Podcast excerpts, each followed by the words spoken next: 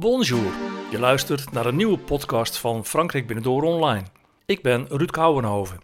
En deze keer neem ik je mee naar Parijs voor een hele mooie wandeling van de Bastille naar het prachtige Parc de Belleville.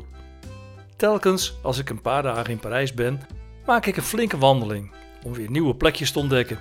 Of om opnieuw te genieten van een mooi stukje Parijs. En deze keer neem ik je mee op een wandeling naar een letterlijk en figuurlijk hoogtepunt in Parijs. Als het een mooie, heldere dag is, dan kan ik het je van harte aanbevelen. Maar ook als het wat minder weer is, dan is de wandeling naar Parc de Belleville meer dan de moeite waard. Wandel je met me mee? Met deze wandeling leg je wel ongeveer 10 kilometer af. Maar als je het op je gemak doet, dan kun je er een dag over doen. En als je lekker doorloopt, dan zit het er met 2,5 uur op. Ik doe het liever op mijn gemak. En onderweg zoek ik dan wel een terrasje voor een espresso in de ochtend en een biertje in de middag. Overal kom je leuke cafés en restaurants tegen waar je lekkere lunch kunt gebruiken. Dus mijn voorstel is: trek er de tijd vooruit, trek makkelijke schoenen aan en ga met mij mee op ontdekkingstocht. Deze wandeling vind ik elke keer weer bijzonder, omdat je op deze manier relaxed door de stad loopt en op echt bijzondere plekjes komt. Hij staat in mijn persoonlijke top 3 en ik heb al heel wat wandelingen door Parijs gemaakt. Als ik in Parijs ben, dan huur ik de laatste jaren een appartement omdat het meestal voordeliger is dan een hotel en je veel meer ruimte en privacy hebt. Je kunt ook, als je dat wilt, je eigen potje koken en voor het ontbijt ga je s'morgens voor verse croissants en een baguette naar de boulanger op de hoek. Mijn favoriete buurt is dan de directe omgeving van de Bastille, op de rand van het 11e en 12e arrondissement. Het is een levendige buurt met veel aparte winkels, gezellige cafés en goede restaurants. Via de metro Bastille zit je met lijn 1, 5 en 8 snel bij alle bezienswaardigheden. En de Seine, de gezellige wijk Le Marais en de beroemde begraafplaats Cimetière du Père Lachaise ligt er op loopafstand. Voor de dagelijkse boodschappen ga ik dan naar de Marché d'Aligre.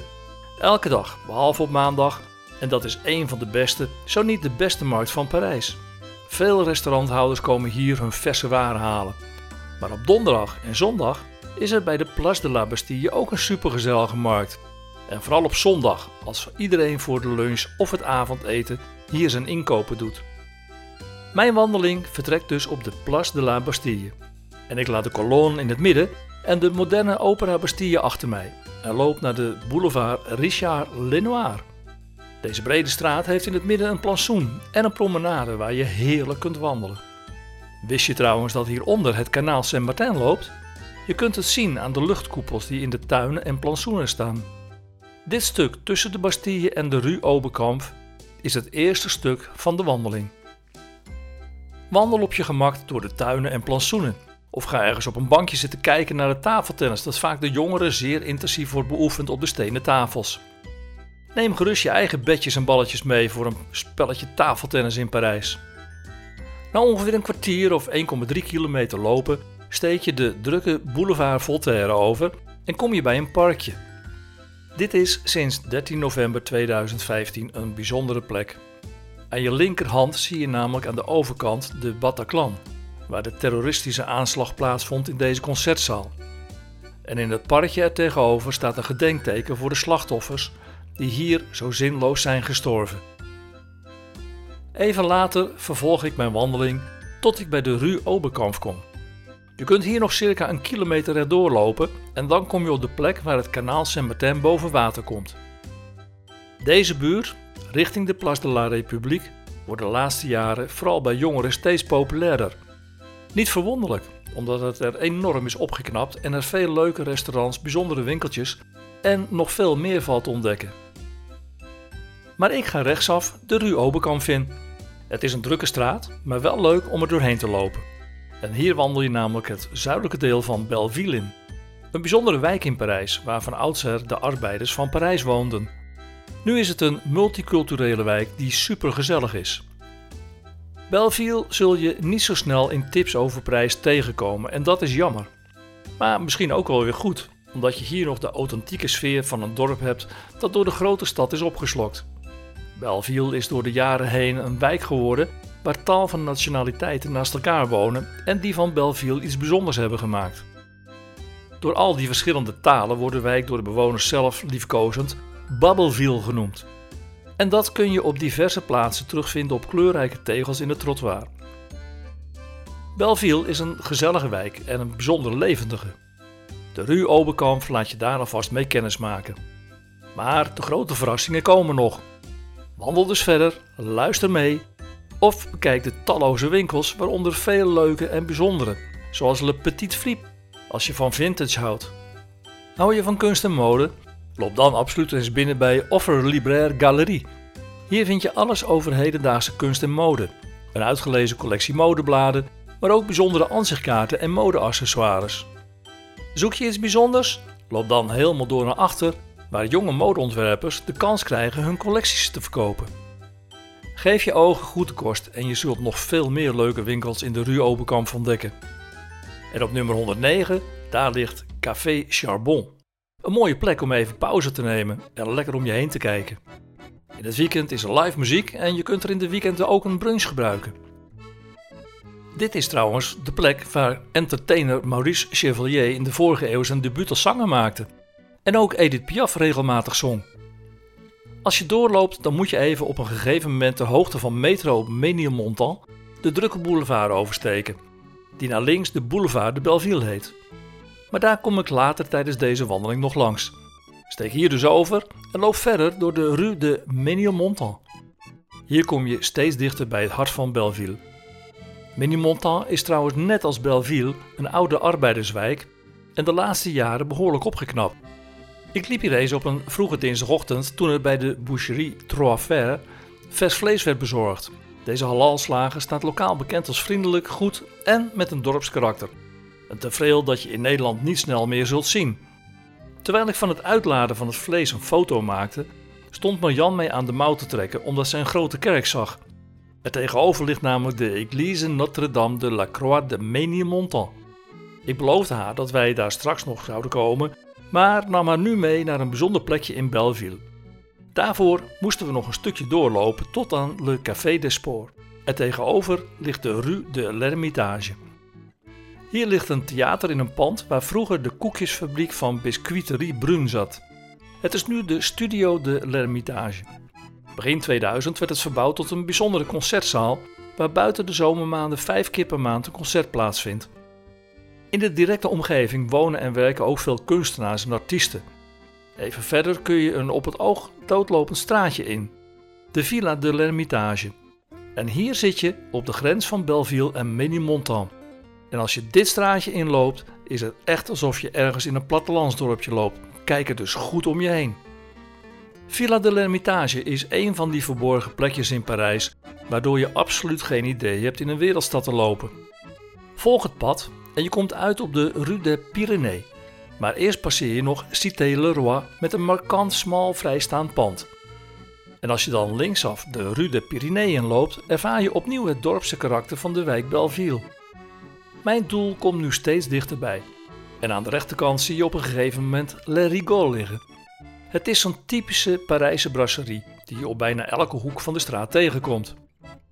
Daar moet je linksaf en ga je een trap af naar de Place Henri Krasuki, een Pool die ooit secretaris-generaal was van de grootste Franse vakbond CGT. Hij woonde vlakbij de rotonde die je nu recht moet oversteken. En als je naar de rotonde rechtdoor loopt door de Rue de Envierge, kom je uit bij de Belvedere de Belleville. Op het pleintje liggen twee leuke cafés met terrassen zoals Moncoeur Belleville.